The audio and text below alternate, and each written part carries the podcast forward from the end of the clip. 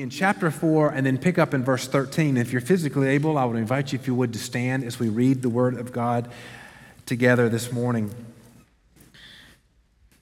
This is what the Word says Since we have the same spirit of faith according to what has been written, I believe, and so I speak, and so I spoke. We also believe, and so we also spoke, knowing that he who raised the Lord Jesus will raise us also with Jesus and bring us with you into his presence. For it is for uh, for it is all for your sake, so that as grace extends to more and more people, it may increase thanksgiving to the glory of God. So we do not lose heart. Though our outer self is wasting away, our inner self is being renewed day by day. For this light, momentary affliction is preparing for us an eternal weight of glory beyond all comparison as we look not to the things that are seen, but to the things that are unseen. For the things that are seen are trans, uh, trans, transient, but the things that are unseen are eternal. Going to be talking a lot about vision this morning, perspective, sight, those sort of things.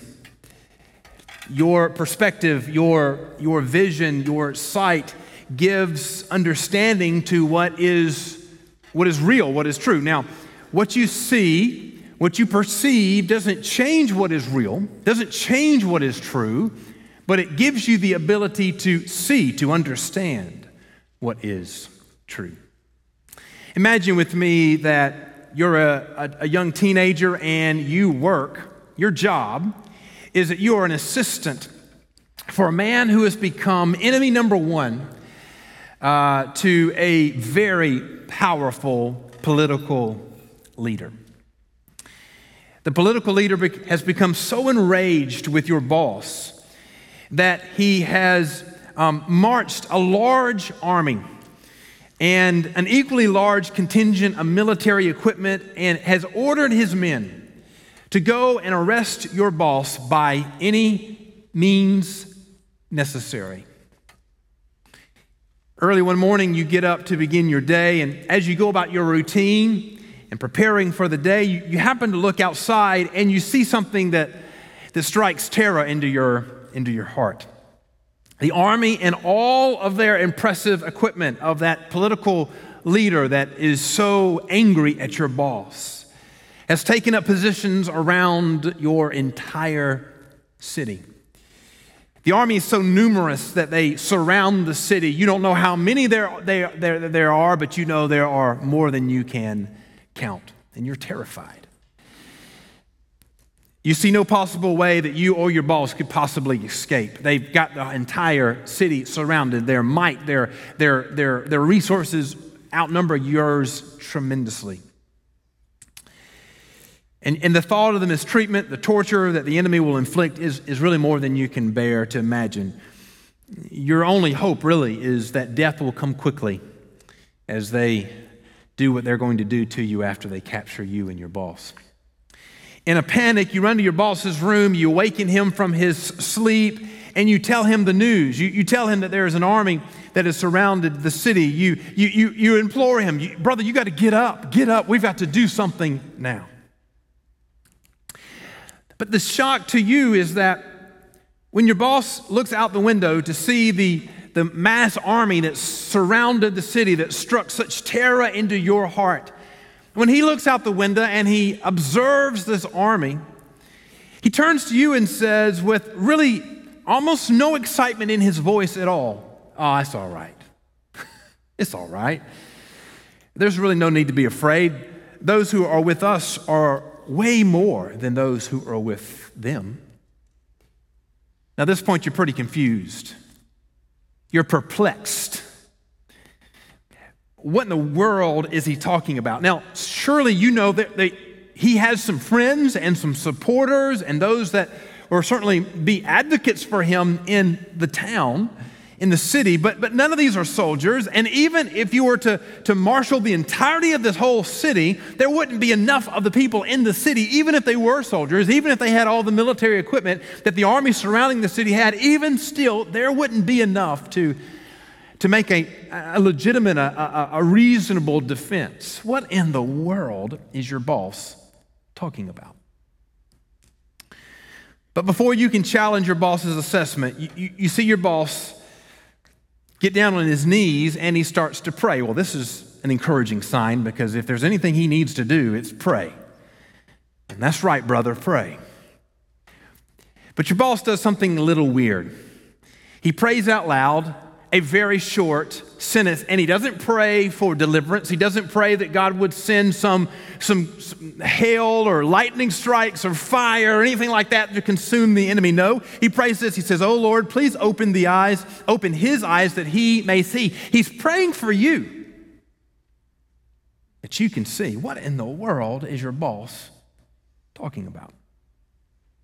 But as you spoke these words, something happened to you, almost like scales fell off of your eyes, or a veil was removed, or somehow you were able to see what had been there the whole time, but, but, had, but were not able to see when you first looked out and saw the great army. After your boss prayed for you, now when you look out on the city's outskirts, you see the invading army. They're still there. Their, their military array is still there. All of their equipment is still there. They're still in the same number that they've always been. But now you can see a more numerous army. In fact, as you look just beyond the army that has surrounded the city, you see up in the mountains uncountable, uncountable um, numbers of military men and equipment, far numerous, more numerous than the army of the men surrounding the city. And the men who are up on the mountain surrounding the army that surrounds you, they and their equipment are men of fire. Pretty impressive. At the sight of this, instantly your fear is gone, not because the situation has changed, but because your perspective has changed. Your vision has changed. What you see has changed. This is what happened to the young man who was the servant to the prophet Elijah. When the king of Assyria sent his army to capture him, 2 Kings chapter 6 tells us that that army surrounded the city. The servant was afraid. Elijah prayed that God would give the servant vision. And when he saw what God's army was doing surrounding the army of Syria, he was no longer afraid. Perspective changes everything. An invading army is bad, but not when protected by a heavenly host. In our passage, Paul continues to recognize the reality of suffering that he had personally experienced and recognition that all those who follow Jesus will also know. If you're a follower of Jesus, you will know suffering this side of heaven. In fact, you might even make the argument that if you're a follower of Jesus, you may in fact know more suffering this side of heaven than those who don't follow Jesus. And yet he speaks of the afflictions of this world not as un, unbearable foes, unbeatable foes, or uh, unbearable burdens, but, but temporary. In fact, the great line in this passage is he says they, these momentary, light afflictions. Now, Paul is not making stuff up. And he's not ignoring the reality of his life. No, Paul is speaking honestly, correctly about his suffering. They are momentary, they are light. But he's able to say that about his afflictions because, in the light of eternity, even the most unpleasant suffering this side of heaven has no weight at all. And so I want you to see from this passage this morning two very simple but fundamentally important truths. Number one, you need to understand what your motivating hope is, why you chase after Jesus If it's for an easy life, you won't chase after him along. So Paul understood his motivating hope, the glory of God, and for the purpose of the gospel is what propels him even as suffering increases. And then, secondly, his sustaining vision. What he sees allows him to continue even if, even while his present reality is rather um, dire and difficult. And so I want you this morning to have the same motivating hope, and I want you this morning to have the same sustaining vision. Let's begin with motivating hope. It, we, we find it in the passage in verses 13 through 15. So just turn back with me again. Let's reread the passage together. And Paul says, Since we have the same spirit of faith, according to what has been written, I believe and so I spoke. We also believe and so we also spoke, knowing that he who raised the Lord Jesus will raise us also with Jesus and bring us with you into his presence. For it is all for your sake, so that as grace extends to more and more people, it may increase thanksgiving to the glory of God. In verse 13 and 14, Paul is talking about his confidence, his confidence in the resurrection. I mentioned even in the earlier part of our service this morning of how central, how fundamental, how foundational the, the resurrection of Jesus from the grave is to our, our faith. In fact, I would say that the resurrection of Jesus from the grave is the most central, the most foundational truth of the Christian faith. In the first letter to the Corinthians, in 1 Corinthians chapter 15, Paul devoted an entire chapter to the importance, to the authenticity, to the foundational nature of the resurrection to the Christian church. In, in 1 Corinthians chapter 15, verse 3, Paul says of the resurrection that it is of first importance. In other words, don't pass go. You got to get this before you can understand anything else about the gospel. 1 Corinthians chapter 15 verses 13 says, "But if there is no resurrection of the dead, then not even Christ has been raised. And if Christ has not been raised, then our preaching is in vain and your faith is in vain." In other words, if there's no resurrection, all of what we're doing today is pointless and worthless. If there is no resurrection, Jesus does not live, you are not saved, and we have no hope. The motivating hope for Paul in, in his ministry and his work is the resurrection of Jesus.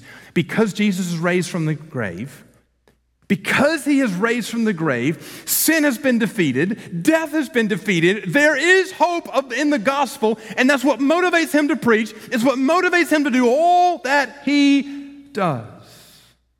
The resurrection of Jesus is why he's given his life to the gospel and why he's willing to endure suffering.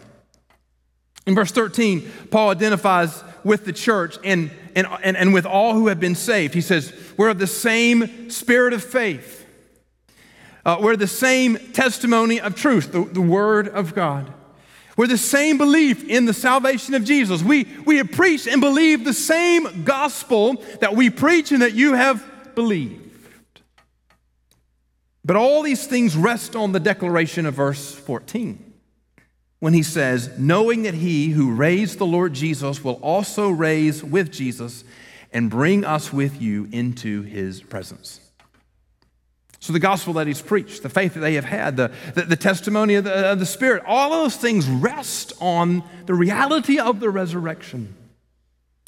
Faith in the resurrection of Jesus gives faith that you will be raised to life by God.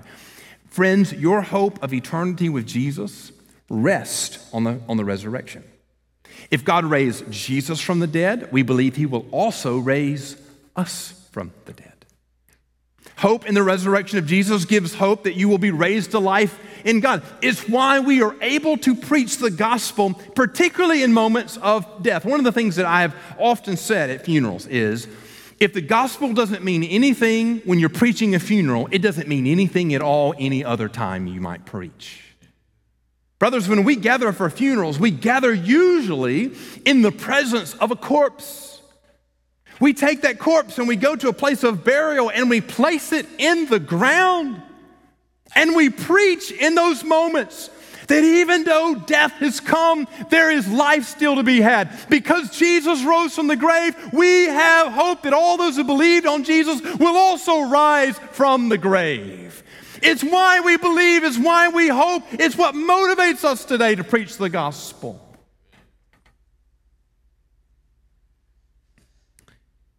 The confidence in the resurrection is what binds all believers together.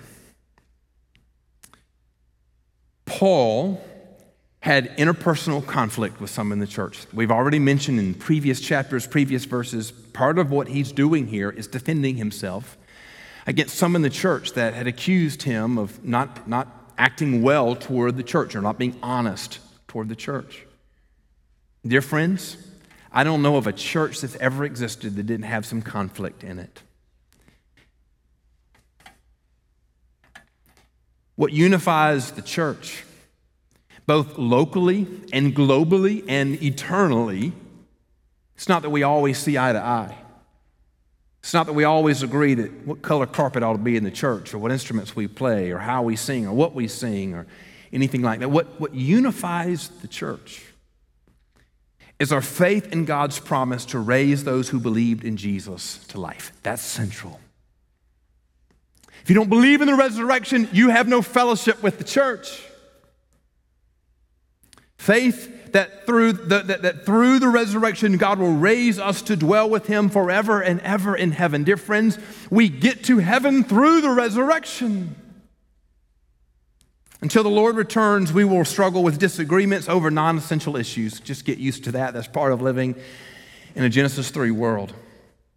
However, the church must be unified in faith and confident in the resurrection of Jesus. That's why Paul says, listen, even with all the conflict you and I have had, the same faith, the same hope, the same confidence binds us together. The hope, the confidence in the resurrection. Confidence that Jesus rose again from the day, dead, and confidence that, that God will also raise those who have believed in faith as well. But there's another thing he says in verse 15 that's pretty, pretty precious to me. Look at what he says in verse 15. So he talks about the confidence of uh, of the resurrection. And then he says in verse 15, For it is all for your sake, so that as grace extends to more and more people, it may increase thanksgiving to the glory of God. The motivating hope for Paul was certainly foundationally the resurrection, but it was also thanksgiving for God's glory. Now, I want you to understand how more people coming to know Jesus, thanksgiving, and God's glory all go together here because it's pretty precious. Paul is certainly motivated by God receiving more and more glory. Paul recognized that the, the cost of preaching the gospel was great, but he rejoiced for the sake of the lost that they might hear the gospel and be saved. You see, what motivated Paul was the, the salvation of the lost, but because this increased the glory that God would receive. Now, listen to me carefully. If you know, if you've gotten a glimpse of the glory of God, then, friends, understand this. If you have gotten a glimpse of the glory of God, you understand that God rightly deserves all the glory, all the honor, all the praise. Now, here's the reality until you come to know Jesus and salvation, you can't glorify God. You can't praise God because you don't know God. Only those who have been transformed by the gospel, only those who have been washed clean by the blood, only those who have been transformed into children of God can speak words of, of thanksgiving, words of praise, and live lives that glorify the, uh, the, the, the Father God. So here's what Paul understands the more people who come to know Jesus, the more Jesus is glorified, and the more Jesus is glorified, there is thanksgiving in that. The increase in thanksgiving is to the glory of God. In other words, also increased the glory of God. So as people come to know God, they are they're, they're, they're increased in their thanksgiving, and God is glorified all the more. Friends, you and I were created You were created to glorify God. Your foundational creation basic purpose is to glorify God. You may do other things, but your purpose is to glorify God. The, the, the kids, you heard me use a, a, word this morning you may not be familiar with. Uh, I said the kids are learning a catechism. Now, you may not know, the, know, know that phrase, but we use it, the, the technique all the time. A catechism is simply questions and then learned answers. And so you learn the question and you learn the answer, and it's a way of teaching foundational, foundational truths. Maybe the, maybe the most well known uh, catechism is the, the Westminster Shorter Catechism, and its very first question and answer is this What is the chief end of man? In other words, what is your foundational purpose? And the answer is man's chief end is to glorify God and enjoy Him forever. Friends, God deserves all the glory. And part of what the, motivating hope that motivates our evangelism is um, the, the right desire that God would receive all the glory and honor that He is due.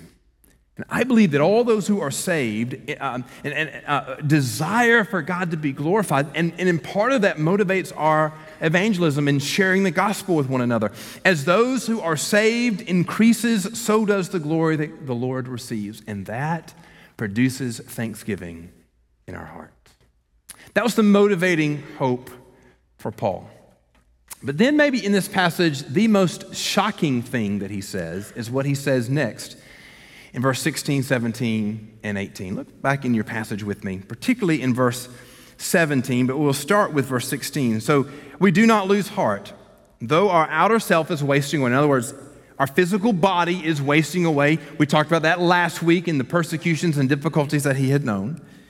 Our inner self is being renewed day by day. And here's the shocker, verse 17. For this light, momentary affliction, is preparing us for an eternal weight of glory beyond all comparison.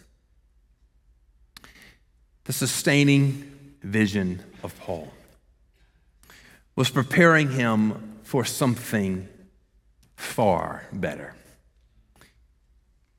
If you've been paying attention as we've preached through Second Corinthians these past uh, couple uh, weeks, you, you could not have helped but notice that that Paul has not been shy about referencing the difficulties that he has known.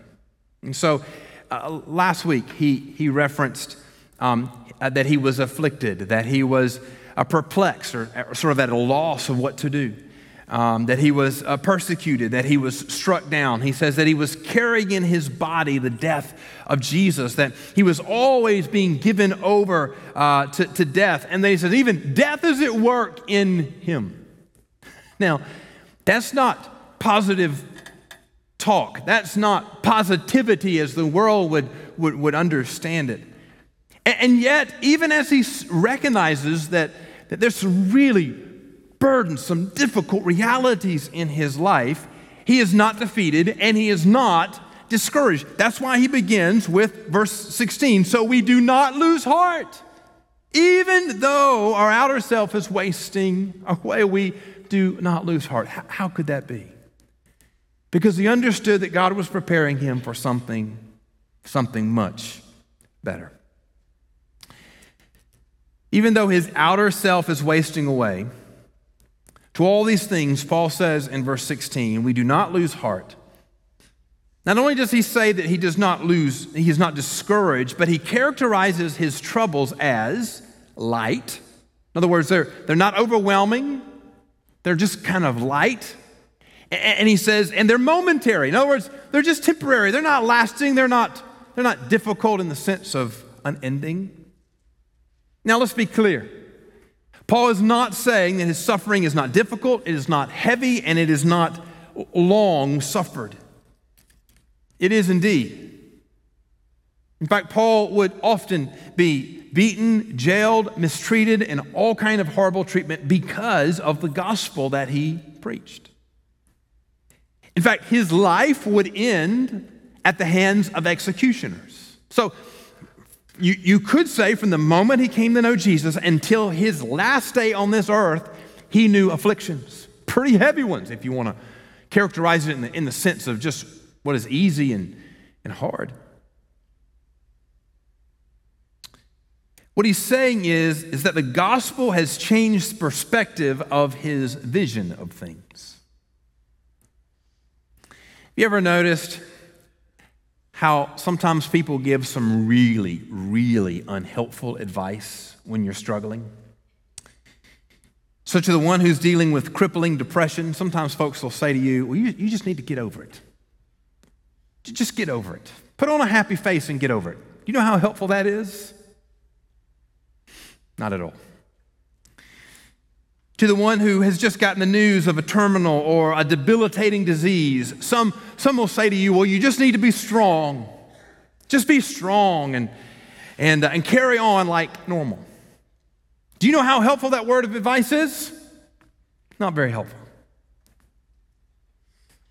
To the one who is absolutely wrecked because they're grieving the loss of a loved one Sometimes people will say to you, you just need to, to move on.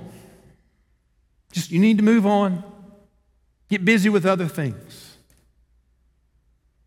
You know how helpful that advice is? Not helpful.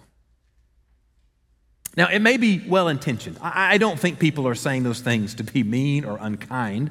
I think they mean well, but it is unhelpful at best, and at worst, it actually adds to your suffering to the one that it is spoken to.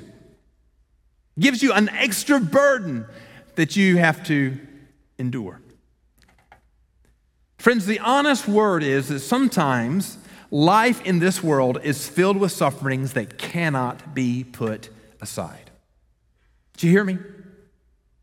I was speaking to a physician this week, and we were, we were discussing uh, uh, th- there's a reality that sometimes there is not a fix. There's not, sometimes there's not even an answer to what is wrong. And, and how so many of us, when we interact with, with those who are in the medical profession, we want a clear diagnosis and we want a clear fix, either a procedure or a pill to take or do and get this thing over so that we can move on. And here's the, the, the frustrating reality of living in a Genesis 3 world. Sometimes Sometimes there is no fix. Sometimes there is no procedure. Sometimes there is no pill. And sometimes there's not even a, a real clear diagnosis of what's wrong. Sometimes it's just suffering. Sometimes depression lingers for years.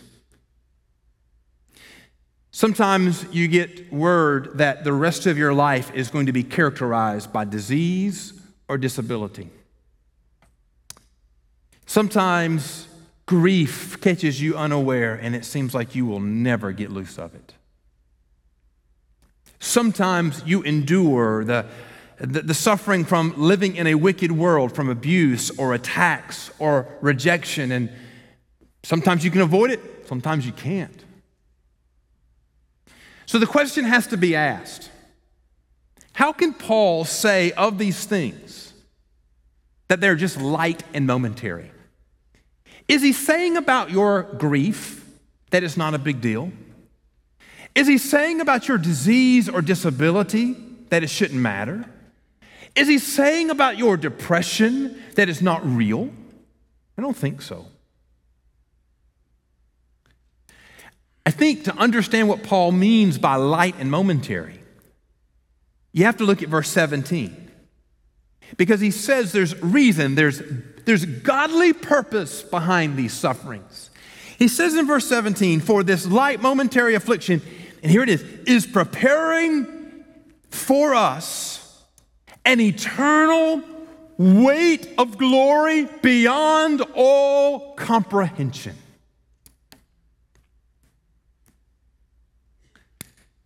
The command Listen carefully. The command here is not to ignore your present suffering, Paul is not commanding you to disregard your present suffering. He, he's not telling you to pretend like present suffering does not bother you. And he's certainly not saying, church, what you ought to do, regardless of the situation that you're experiencing, is just put on a happy face, tell everybody you're okay, and get on with your life. But what he is saying, listen carefully, church. No matter how heavy, no matter how intense, no matter how difficult your suffering may be, what Paul is saying is the command here is look at your suffering through an eternal perspective. See your difficulty with an eternal perspective. Understand the brokenness of this world with an eternal perspective. From the perspective of the hope of the gospel and the promise of eternity, the most difficult and hard sufferings this side of heaven do seem light when compared to the glory that is to come. Praise God for that. No matter how long our suffering lasts to this side of heaven, it will seem like a momentary, brief episode when compared to the, to the long, unending eternity of the glory of heaven. Friends, the most horrible, the most difficult experience this side of heaven will seem good. Listen to me, it'll seem good. When what it is preparing you for is understood in the light of eternity. For those in Christ, listen, for those who are in Christ, there's coming a day when death is no more.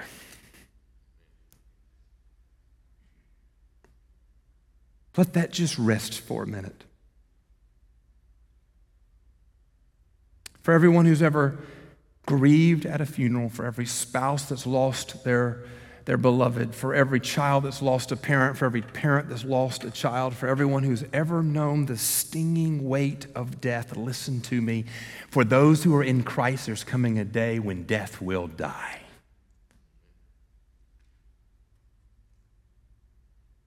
For those who are in Christ, there's coming a day when grief will be forgotten. I don't know how that's going to be. Grief is such a part of this side of heaven, it's hard to imagine a day when we don't remember it anymore. But I'm convinced that in the, in the view of eternity, after we've been there 10,000 years, maybe somebody will remember that we grief, but nobody will remember what grief was like. There's coming a day when the names of dis, uh, those who are deceased, uh, the, the, the, the names of diseases will no longer be spoken. When we say today cancer strikes heart of this thing of fear, Parkinson's disease, dementia, Alzheimer's. There's coming a day, friends, when we can forget that vocabulary because it just won't, won't be needed anymore. There's coming a day when wickedness will be defeated. There's coming a day when sin will have no more victory. There is coming a day when suffering will be no more.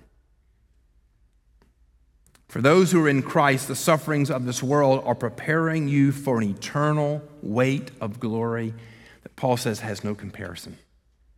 Oh, yes, presently, temporarily, momentarily, you are suffering, but there's a weight of glory that is to come. That's eternal.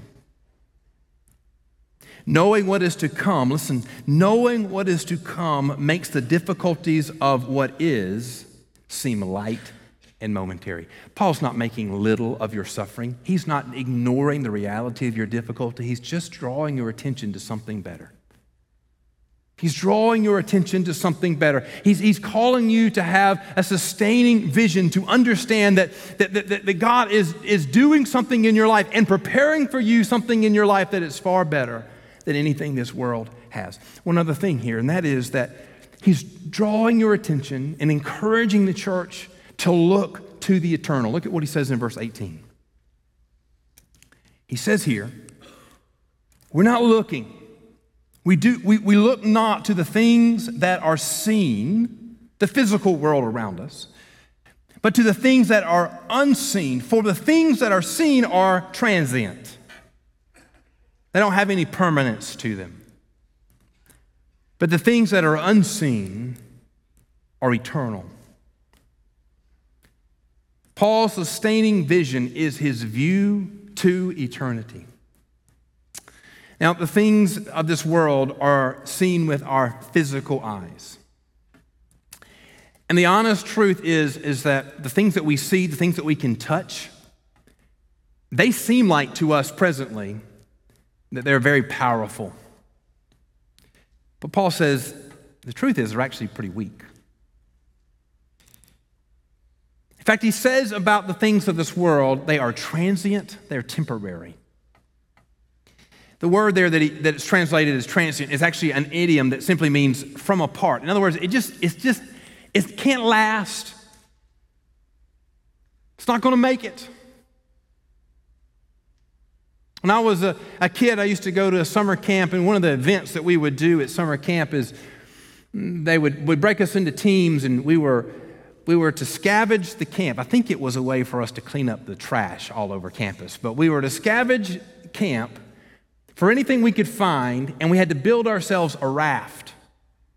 And then the competition was between the teams is we would get in the raft that we had built out of trash, and we would try to, um, to row our raft across the lake.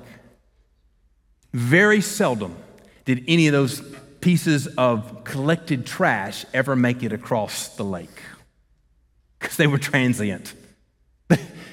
they would get waterlogged. They would dissolve, they would fall apart.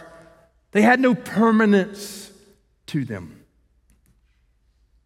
Paul says that's the way the world is. Everything, the things that we look to, even the, the great monuments of our world that seem so permanent, they're transient, they're temporary, they're passing away. But the things that are to come, are, they're not seen with our eyes, but they are unshakable, they are strong, they are eternal. Now, friends, listen to me carefully here. It matters, oh, it matters where you focus your attention. If you're looking to the things of this world, you will tremble before the powers of men rather than the power of God. You will be distracted from what God is doing by the things that man is doing. And ultimately, you will entrust your eternity in the temporary promises of this world, and you will strive only for temporary comfort and peace. Why is it that some today, many today, are giving their very best for a paycheck and ignoring their eternal reality. It's because they have their focus on the things of this world. They can see the paycheck, they can see the car and the house and the things that they can purchase. But, friends, if you look to the things of eternity, you will fear the Lord your God. If you look to the things of eternity, you will rejoice in the power of God and His work to bring about His perfect will. If you, if you look to the, to the things of eternity, you will entrust your eternity into the hand of God who raised Jesus from the grave and you believe will also raise you from the grave. And you will joyfully surrender worldly comforts so that you can have the things of eternity. Perspective matters. It matters what you give your attention to. All that you can see presently is temporary and passing away. Like the old hymn writer said, turn your eyes to Jesus. Look full in his wonderful face, and the things of earth will grow strangely dim in the light of his glory and grace.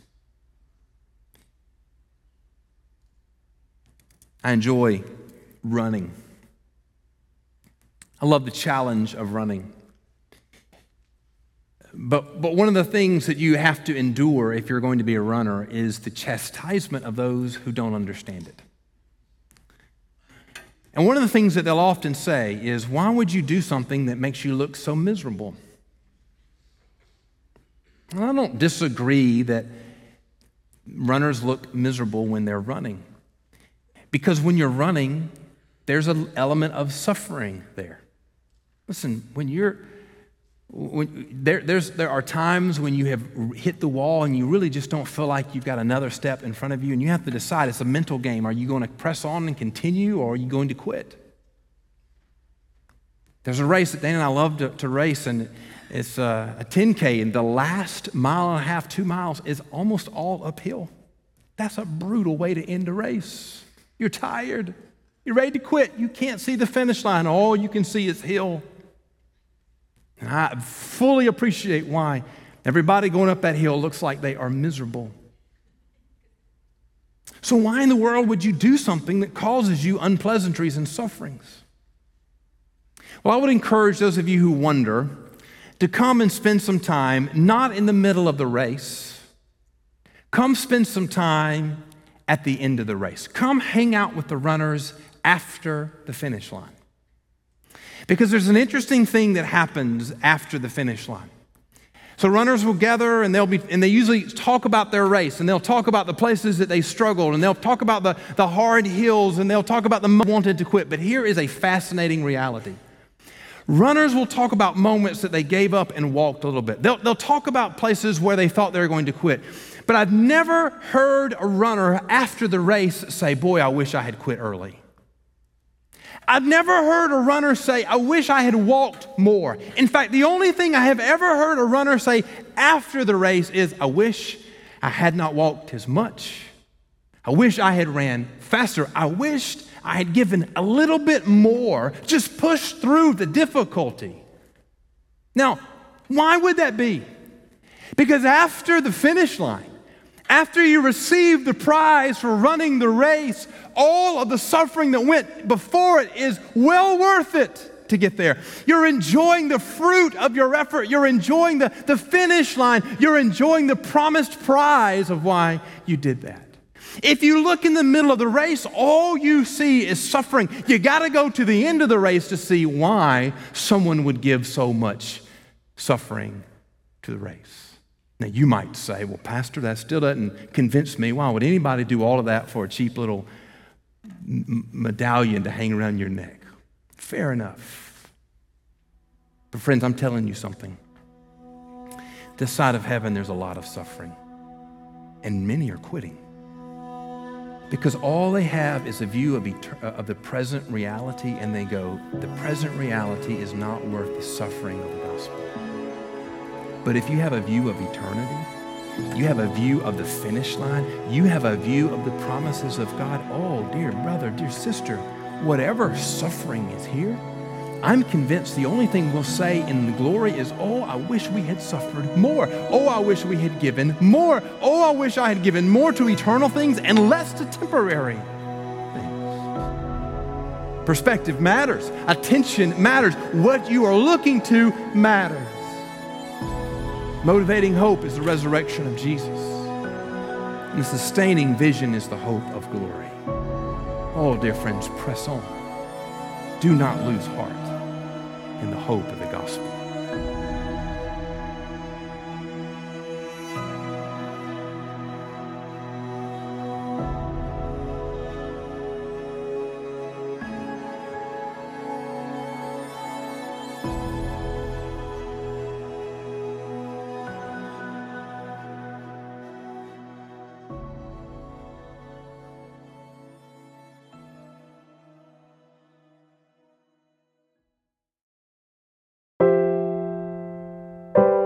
Thank you for listening to All for the Kingdom, a weekly podcast of my preaching ministry. For more sermons, blog posts, and other related content, go to bensmithsenior.org. That's bensmithsr.org. I am the pastor of Central Baptist Church in Waycross, Georgia. I would love for you to join us this coming Sunday at 201 Ava Street here in Waycross. Our morning services begin at 10:30 a.m. For more information about Central Baptist, go to cbcwaycross.org. Again, thank you for listening, and until the Lord returns, let us live each moment all for the King and all for the kingdom.